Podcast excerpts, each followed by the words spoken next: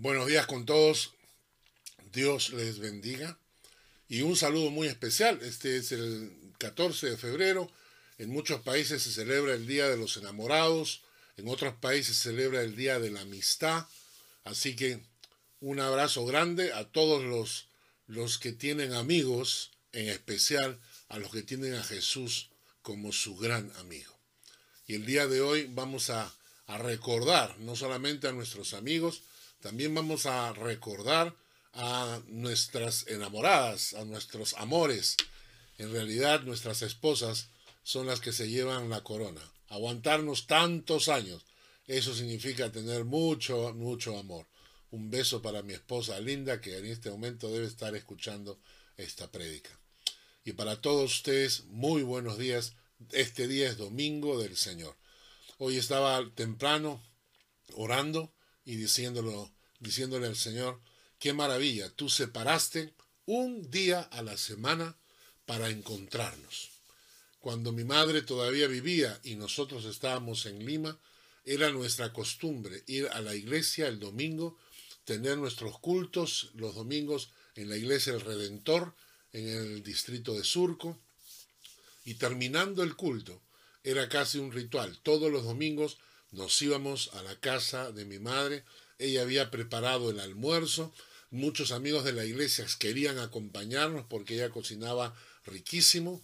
Y ese era el día de encuentro porque durante la semana trabajábamos y entonces eh, era difícil encontrarnos. El domingo era el día en que mi, madre preparaba esa comida especial y con, nuestro, con mis dos hijos, mi esposa y a veces algunos amigos que caían de paso, nos íbamos a la casa de mi madre y pasábamos un tiempo de, de confraternidad y de amistad. El domingo es el día en que el Señor ha reservado para que nos encontremos con Él. Hoy es el día del Señor. Vamos a entrar a la prédica. Y resulta que hay una frase muy conocida en la Biblia que es, os es necesario nacer de nuevo. Acompáñenme al libro de Juan, al Evangelio de Juan, en el capítulo 3. Juan, capítulo 3.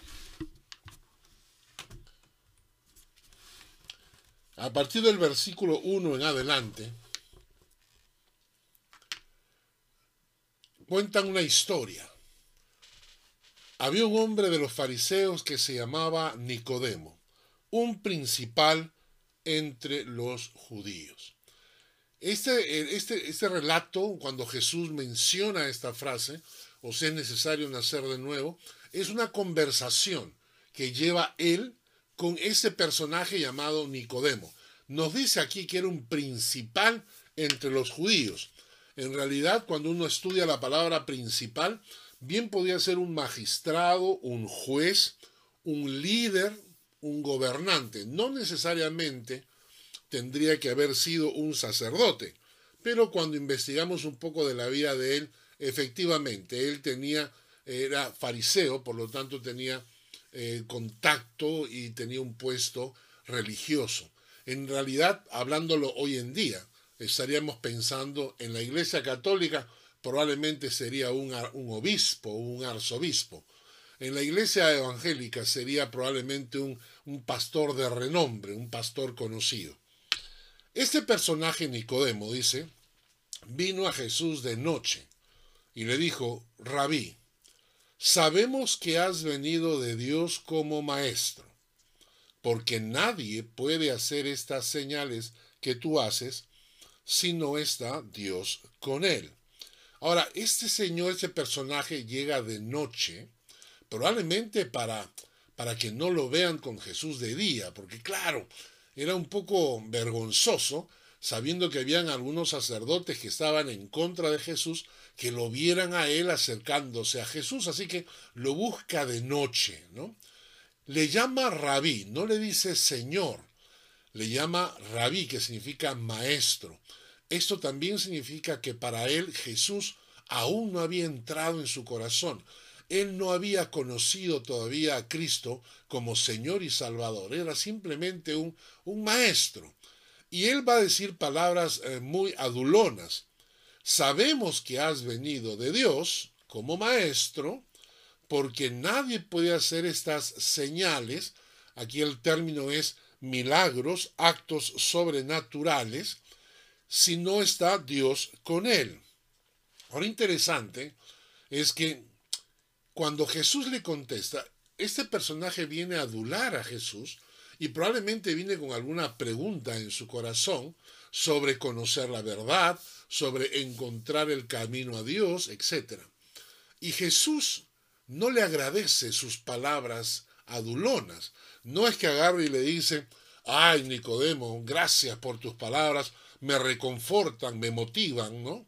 Sino que Jesús va directo a la yugular y le dice, respondió Jesús y le dijo, de cierto, de cierto te digo, el que no naciere de nuevo, aunque seas el obispo, aunque seas el arzobispo, aunque seas el pastor de la televisión, aunque seas el personaje más conocido, aunque seas el político de moda, el que no naciere de nuevo, no puede ver el reino de Dios. Y esta es una frase que sale de los mismos labios del Mesías. Estas no son palabras ni de Pablo, ni de Pedro, ni de nadie.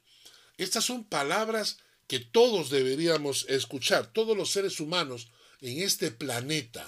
Deberíamos poner atención a esta frase que Jesús dice. De cierto, de cierto te digo, el que no naciere de nuevo, no puede ver el reino de Dios. Y repito que no estamos hablando acá de una religión, no estamos hablando acá de una filosofía, estamos hablando de un milagro que ocurre en el corazón de algunas personas cuando éstas deciden buscar a Dios. De cierto, de cierto te digo, que el que no naciere de nuevo no puede ver el reino de Dios. Por favor, medita en estas palabras. Tú que estás escuchando, medita en estas palabras. Que si no hemos nacido de nuevo, no podremos ver el reino de Dios. Aunque asistas a una iglesia, aunque leas la Biblia, aunque ores, aunque hagas ayunos, el que no naciere de nuevo no puede ver el reino de Dios. Hace unos días atrás murió un gran actor en Lima, muy conocido, se llama Osvaldo Catone. Escuché los comentarios de muchas personas, eh, realmente era un gran actor, un gran actor, y fue muy, eh, impactó mucho a la sociedad peruana con sus obras de teatro, ¿no? Muy bueno. Pero él falleció. Él falleció. Y cuando la gente estaba recordando y lamentándose por su muerte, yo escribí lo siguiente. Gran artista, lamentablemente, murió sin Cristo. Esta es la vida eterna, que te conozcan a ti, el único Dios verdadero, y a Jesucristo a quien has enviado. Entonces, no importa quiénes seamos, no importa cuánto tengamos, no importa cuántos títulos profesionales tengamos, ni cuántos autos, ni cuántas casas, ni cuánto dinero en el banco, de cierto, de cierto te digo, que el que no naciere de nuevo no puede ver el reino de Dios. Una respuesta tan fuera de foco, porque Nicodemo viene a preguntar otra cosa probablemente. ¿Cómo puedo, cómo puedo ser mejor persona de repente? Pero Jesús, como les dije, va a la yugular y le dice a ese religioso de gran posición, le dice, si no naces de nuevo, no puedes ver el reino de Dios. La respuesta de Nicodemo es absolutamente lógica, ¿no? Nicodemo le dijo, ¿cómo puede un hombre nacer siendo viejo? ¿Puede acaso entrar por segunda vez en el vientre de su madre y nacer? Es la misma pregunta que haríamos cualquiera de nosotros. ¿Qué? ¿Que tengo que nacer de nuevo? Pero tú estás loco, Jesús. no voy a meterme en el vientre de mi madre otra vez para nacer, pero ¿qué te pasa? ¿Qué estás hablando? Y entonces Jesús le contesta. Respondió Jesús, de cierto, de cierto te digo que el que no naciere de agua y del Espíritu, no puede ver el reino, no puede entrar en el reino de Dios. Jesús le está hablando de un nacimiento espiritual. El agua representa la limpieza, lavarse sus pecados en la sangre de Jesucristo. Y nacer del Espíritu, porque el Espíritu de Dios viene a morar en ti. Entonces Jesús no le está hablando de un nacimiento biológico. Le está diciendo, tienes que pasar por un proceso espiritual. Tienes que nacer espiritualmente. No es un cambio de iglesia ni cambio de religión, es un nuevo nacimiento.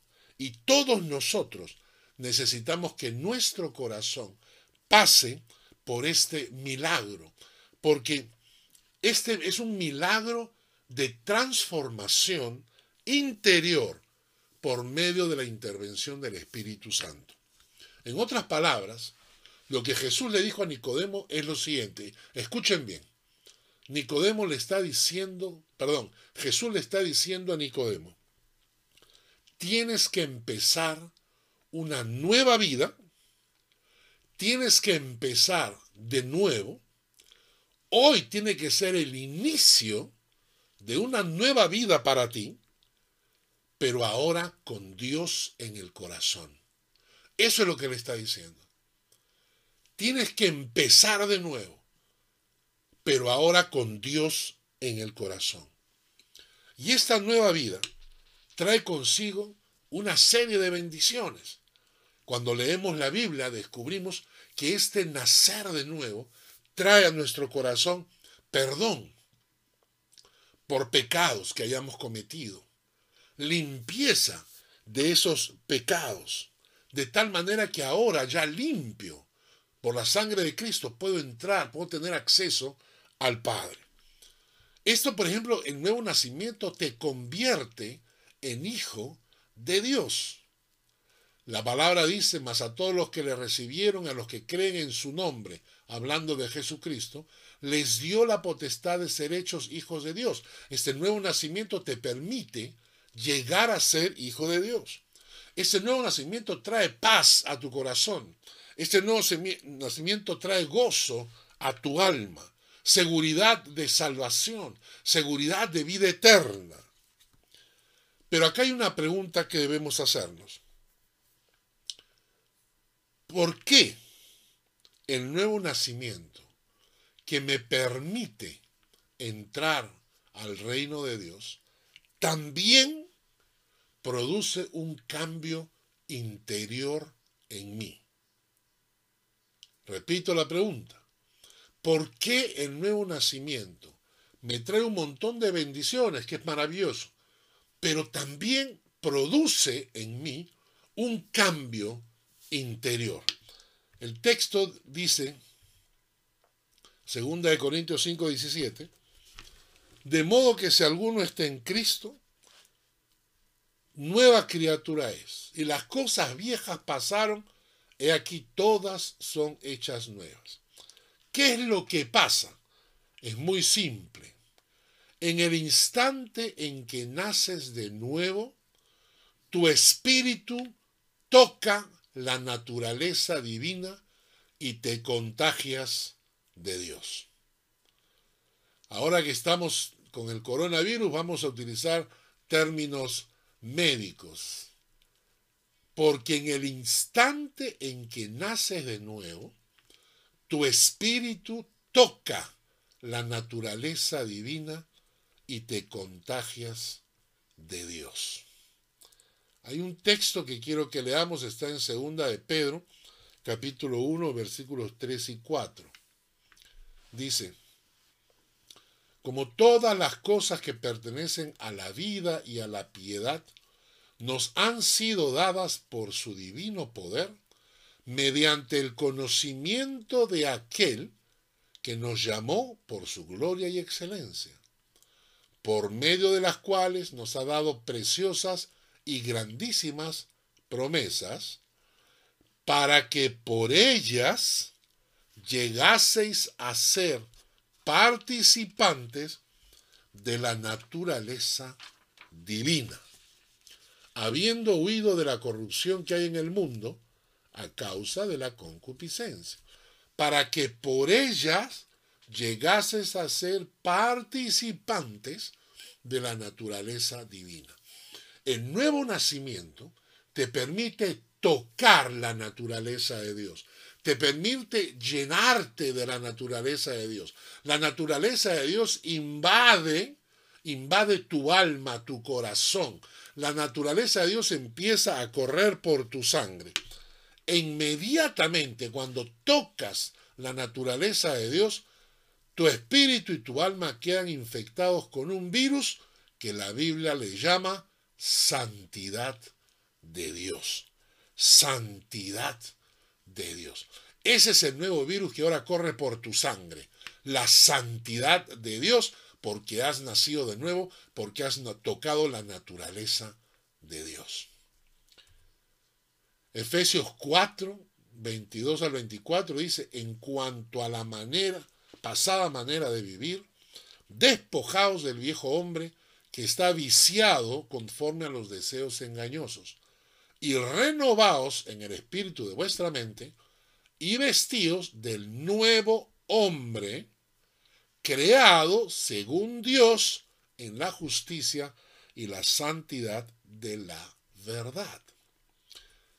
Y el texto de Primera de Crónicas 16:29 me dice, data a Jehová la honra debida a su nombre, traed ofrenda, venid delante de él, y tome nota de la última línea, postraos delante de Jehová en la hermosura de la santidad. Entonces empiezas a descubrir que en tu interior, debido al nuevo nacimiento, has tocado, te has infectado de la preciosa santidad de Dios. Y ahora la santidad de Dios comienza a transmitirse a ti, porque tú ahora participas de la naturaleza divina. Pero ¿sabes qué pasa? Empieza a ocurrir dentro de ti también un conflicto. ¿Por qué? Porque tu carne está acostumbrada al pecado. Has vivido toda tu vida acostumbrado al pecado. Es decir, estás vicioso del pecado. Como cuando tienes un vicio o una costumbre. Te has acostumbrado a vivir en el pecado. Y comienza dentro de ti un conflicto interior entre tu nueva naturaleza y tu vieja naturaleza. Por eso Pablo en Efesios dice, hay que despojarse del viejo hombre y hay que renovarse con el nuevo, ¿no? Entonces hay un conflicto, se da un conflicto y Pablo lo describe de esta manera, porque lo que hago no lo entiendo, pues no hago lo que quiero, sino lo que aborrezco. Esto hago. Y más adelante en el versículo 22 dice, porque según el hombre interior me deleito en la ley de Dios, pero veo otra ley en mis miembros que se revela contra la ley de mi mente y que me lleva cautivo a la ley del pecado que está en mis miembros. Miserable de mí, ¿quién me librará de este cuerpo de muerte? Entonces, lo que Pablo está diciendo es que él está viviendo un conflicto. Y este conflicto interior es la mayor evidencia de que has nacido de nuevo. ¿Por qué? porque ahora tienes una nueva naturaleza a la cual pertenecen nuevas sensaciones, nuevos impulsos que persiguen la santidad de Dios, y por otro lado tienes una carne que ha estado acostumbrada al pecado. Y cuando tu nueva naturaleza se enfrenta al pecado, se produce un conflicto en el corazón. Si tú no tienes este conflicto, preocúpate. Si cuando hemos hablado de este conflicto tú dices, ah, qué bueno, ya me siento mejor, porque ahora entiendo por qué me gusta pecar, así que voy a seguir pecando, entonces preocúpate, porque la palabra dice que el nuevo nacimiento ha colocado en tu corazón la naturaleza divina, que es naturaleza santa. Entonces lo que tú tienes que hacer no es disculparte y decir, ay, qué bueno, entonces quiere decir que como me siento mal, estoy bien y puedo continuar pecando. No, lo que tiene que pasar dentro de ti es que el conflicto tiene que ser más intenso, porque tú debes rechazar el pecado. Vencer al pecado se convierte a partir de ahora en la meta de tu vida, porque ahora participas de la naturaleza divina. En esta batalla diaria que tenemos con el pecado, 1 Corintios 10, 13 nos enseña la promesa de Dios. No os ha sobrevenido ninguna tentación que no sea humana, pero fiel es Dios que no os dejará ser tentados más de lo que podéis resistir, sino que dará también juntamente con la tentación la salida para que podáis soportar. Vamos a estar en una lucha, pero Dios siempre te va a dar una puerta de salida, siempre, ¿no? Muy bien, ahora, si Dios te da una puerta de salida, porque lo que Dios quiere es que no caigas en pecado, ¿qué es, qué es lo que quiere hacer el diablo? El diablo no se va a quedar con los brazos cruzados. El diablo sabe perfectamente que por tu sangre corre ahora la naturaleza de Dios. Y, entonces quiere destruirte por medio del pecado. Y te voy a explicar por qué. Porque el pecado es la única herramienta que él puede usar. Porque él no puede tocarte. El diablo no puede tocarte.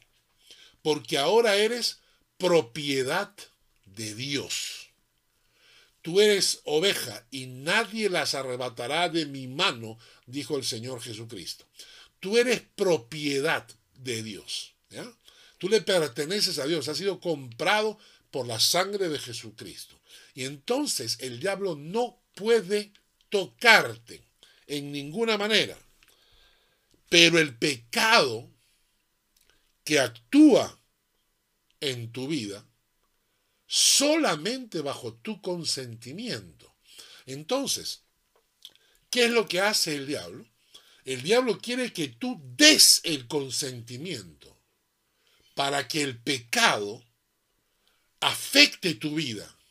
Y en realidad, cuando el, cuando el diablo te convence de aceptar y de darle consentimiento para que el pecado entre en tu vida, es el pecado el que te destruye. El diablo no puede. El diablo no puede destruirte. Es el pecado que con tu consentimiento, entonces realmente entra en tu corazón y comienza a destruirte. El pecado, con tu consentimiento, es tu autodestrucción. Y esto fue lo que le pasó al rey David. Y hoy día vamos a repasar el Salmo 38, porque David abrió la puerta del pecado. Nosotros sabemos el pecado de David. Dice el texto bíblico que en aquellos tiempos cuando los reyes salían a la guerra, David se sintió confiado, se sintió que su ejército era suficiente y que sus generales eran suficientes para ganar la batalla. Ya estaba fortalecido, ya era rey de un imperio, y entonces, ah, que vayan ellos a pelear y yo me quedo en la casa a hacer mi siestecita. Como todos los hombres se iban a la guerra, las mujeres se sentían en libertad para salir y ya no tenían que irse muy lejos hasta el río para bañarse, porque habían hombres que las podían mirar. Como no habían hombres en la ciudad, entonces se bañaba en alguna pileta cercana. Y así David, después de hacer su siestecita, salió al balcón y al mirar la vio a Betsabé bañándose cerca del palacio y entonces le entró la, la codiciar a una mujer que no era suya en su corazón, abrió la puerta del pecado y David pecó y cayó en pecado de adulterio. David va a experimentar la sensación, lo que pasa una persona cuando cae en pecado y cuando por tu sangre corre la santidad de Dios. Y David la va, lo va a describir en siete salmos. Siete salmos. Por ejemplo, el Salmo 6, y se les llama los salmos penitentes, los salmos eh, donde, donde él muestra su dolor. Salmos penitentes. El Salmo 6. Jehová, no me reprendas en tu enojo, ni me castigues con tu ira. Ten misericordia de mí, oh Jehová, porque estoy enfermo. Sáname, oh Jehová, porque mis huesos se estremecen. Mi alma está turbada, Jehová, ¿hasta cuándo? Me he consumido a fuerza de gemir. Todas las noches inundo de llanto mi lecho. Riego mi cama con mis lágrimas. Mis ojos están gastados de sufrir. Se han envejecido a causa de todos mis angustiadores. David expresa su dolor porque sabe que ha ofendido a Dios. Y su naturaleza, una naturaleza interna, después de haber tocado la naturaleza de Dios, esto es lo que siente una persona que ha nacido de nuevo. El Salmo 32 es otro salmo penitente. Bienaventurado aquel cuya transgresión ha sido perdonada y cubierto su pecado. Bienaventurado el hombre a quien Jehová no culpa de iniquidad y en cuyo espíritu no hay engaño. Mientras callé se envejecieron mis huesos en mi gemir todo el día, porque de día y de noche se agravó sobre mí tu mano, se volvió mi verdor en sequedades de verano. Los que de una u otra forma han caído en pecado sienten esto en su corazón y es el Salmo 6, el Salmo 32. El otro Salmo penitente es el Salmo 38, el que vamos a estudiar hoy día. Y para los que están apuntando, los otros cuatro salmos penitentes son el Salmo 51, eh, el Salmo 51, el Salmo 102, el Salmo 130 y el Salmo 143. Estos son los siete salmos penitentes. Y ahora sí entramos a el Salmo 38. ¿Cuál es la causa de todos los problemas de David? Él mismo lo dice en el Salmo 38, versículos 3 y 4. Nada hay sano en mi carne a causa de tu ira, ni hay paz en mis huesos. ¿A causa de qué? A causa de mi pecado. Versículo 4 dice, porque mis iniquidades, ahí podemos poner la palabra maldades, podemos poner mi desobediencia, mi rebeldía, porque por mis iniquidades se han agravado sobre mi cabeza, como carga pesada se han agravado sobre mí. Y en el versículo 5 dice, hieden y supuran mis llagas a causa de mi locura. Es así como David llega a entender que su pecado fue una locura, fue un absurdo, fue una, cosa ridícula que nunca debió ocurrir. Porque cuando caemos en pecado nos damos cuenta que lo que nos da el pecado es nada. el, pecado quizás te hace disfrutar pequeños instantes, pero cuando dejas de pecar y te vas a tu casa sientes como tu alma se, se, pudre, porque sientes que tu alma que ha sido limpia por la sangre de Jesucristo, tú la estás llenando de lodo y te sientes mal. Y entonces muchas veces nuestros pecados son locuras, son tonterías que hacemos que no deberíamos haberlas hecho nunca. Y David dice, a causa de mi locura, su pecado para él fue ¿Cómo se me ocurrió? ¿Cómo fui tan tonto de caer en el pecado? Y David va a expresar en el Salmo 38 tres cosas que le ocurrieron a él por su pecado y que probablemente a nosotros nos pasa igual. La primera cosa, David se siente aplastado por tres tipos de cargas diferentes. La primera carga que agobia su alma es una angustia espiritual, el remordimiento, el dolor del alma. Él va a escribir en el Salmo 38, versículos 1 y 2, Jehová, no me reprendas en tu furor, ni me castigues en tu ira, porque tus saetas cayeron sobre mí, y sobre mí ha descendido tu mano. ¿Quién escribe esto? Un hombre acostumbrado a descansar en el amor de Dios. Un hombre que aprendió a, a caminar de la presencia de Dios. Y este hombre ahora tiene miedo del castigo de Dios.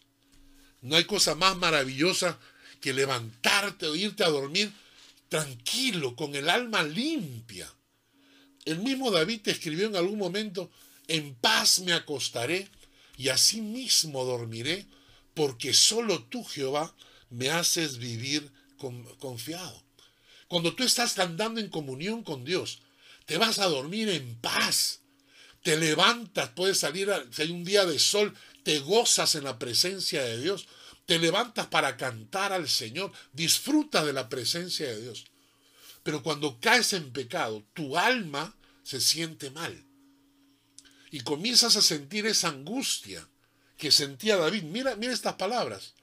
Jehová, no me reprendas en tu furor, no me castigues en tu ira, porque tus saetas cayeron sobre mí, sobre mí ha descendido tu mano.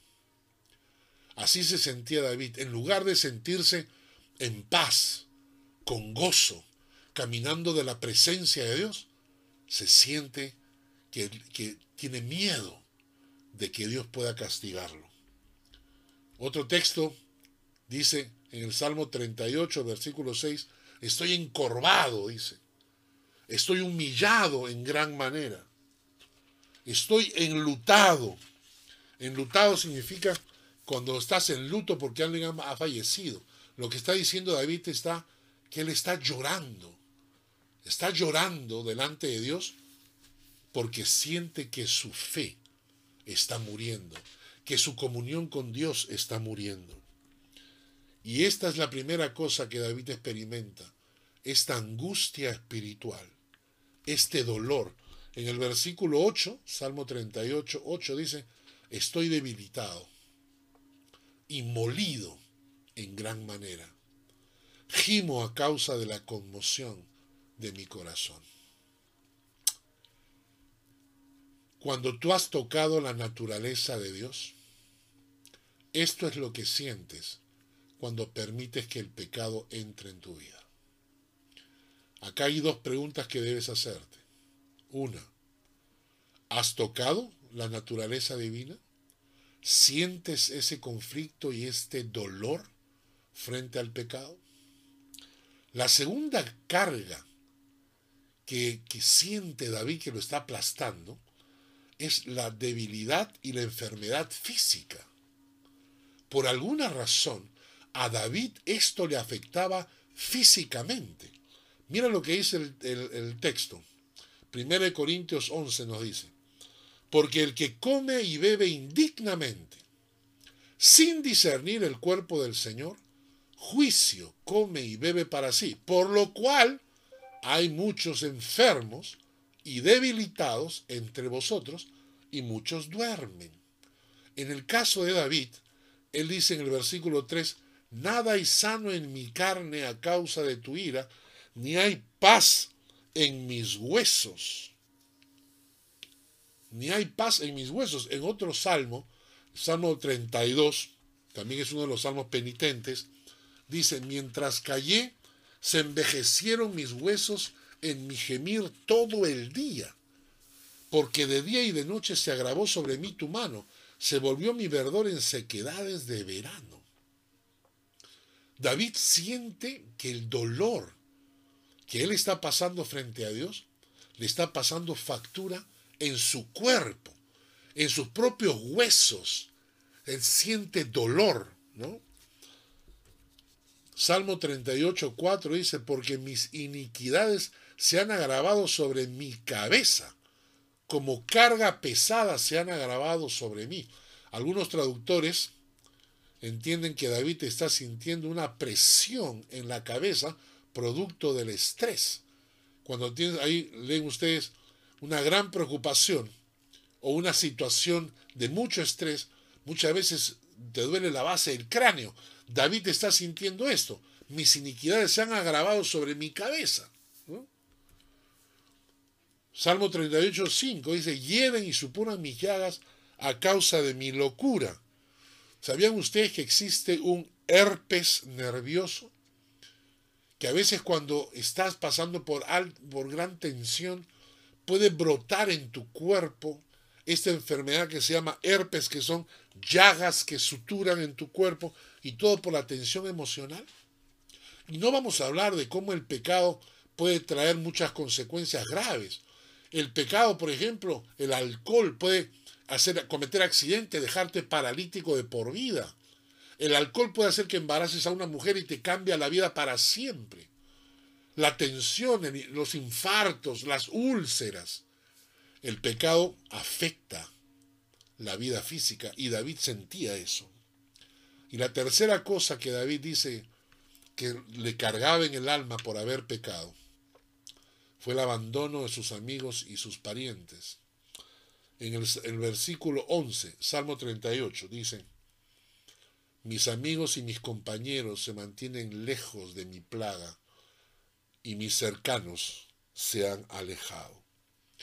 ¿Sabes tú que el pecado puede hacerte perder a tu familia? Conozco tantos casos de que por pecar todo el mundo pensó que nadie te iba a descubrir. Todo el mundo pensó que nadie te iba a descubrir. Y de repente te descubrieron. Y perdiste esposa, familia, hijos, familiares, amigos, porque el pecado afecta a tus relaciones personales. Si eres egoísta, si eres de lengua suelta, si eres chismoso, todo esto son pecados pues todo esto te lleva a perder tus amigos. Hay un texto en Proverbios 16, 28 que dice, el hombre perverso levanta contienda y el chismoso que hace aparta al amigo. Pero ¿hay alguna solución? ¿Cuál es la solución? Si yo he pecado y me siento tan mal y me está afectando inclusive hasta físicamente, y hasta la gente me está dejando. ¿Cuál es la solución? Enfréntate a tu pecado, pues. No hay otro camino. Enfréntate a tu pecado. Apártate del pecado y busca el perdón de Dios. Apártate de tu pecado y busca el perdón de Dios.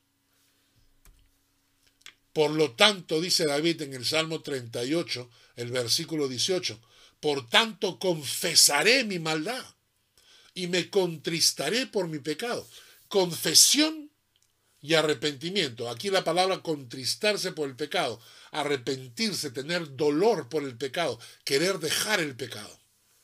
Entonces, confesar con arrepentimiento. No hay otra solución. No es que, que, castigues tu cuerpo, no es que te flageles el cuerpo, no es que busques ayunar 20 días. Es simple si el pecado afectó tu vida, tú sientes que Dios te ha dejado. Pero no es que Dios te ha dejado, porque Dios no deja a sus hijos. La palabra dice que nada podrá separarnos del amor que Dios nos tiene. Entonces, pero eres tú el que te alejas. Y esa perspectiva, como tú te alejas, eres tú el que siente que Dios se ha alejado.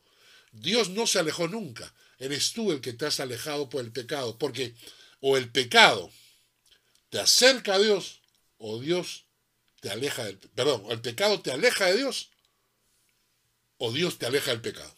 No hay otra. O el pecado te aleja de Dios o Dios te aleja del pecado. Y entonces, si, si es que permitiste, si dejaste, si fuimos tan necios, fuimos tan torpes de permitir y concederle al diablo que nosotros aceptemos el pecado en nuestra vida, Porque eso es lo que el diablo quería. Quería que tú aceptaras, que tú le dijeras al pecado, ok, te abro la puerta. Si fuimos tan necios, entonces cierra la puerta. Confiésale a Dios tu pecado. No le, no le cambies de nombre.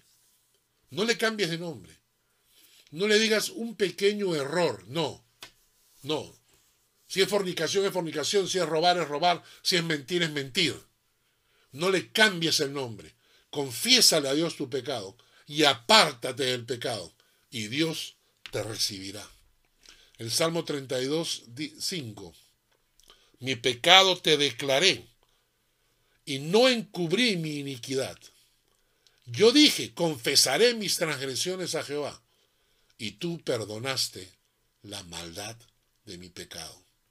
Y en primera de Juan, versículo muy conocido, primera de Juan 1.9, si confesamos nuestros pecados, Él es fiel y justo para perdonar nuestros pecados y limpiarnos de toda maldad. Y por eso es que David escribe, por tanto, confesaré mi maldad y me contristaré por mi pecado. Dios está ahí esperando. Me llama la atención el Salmo 38. Cuánto dolor pasó David por su pecado. Y nosotros también. Cuánto dolor pasamos cuando pecamos. ¿Por qué?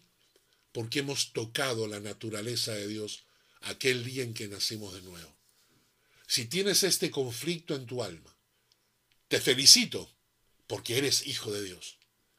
Ahora, no, no basta con quedarse ahí.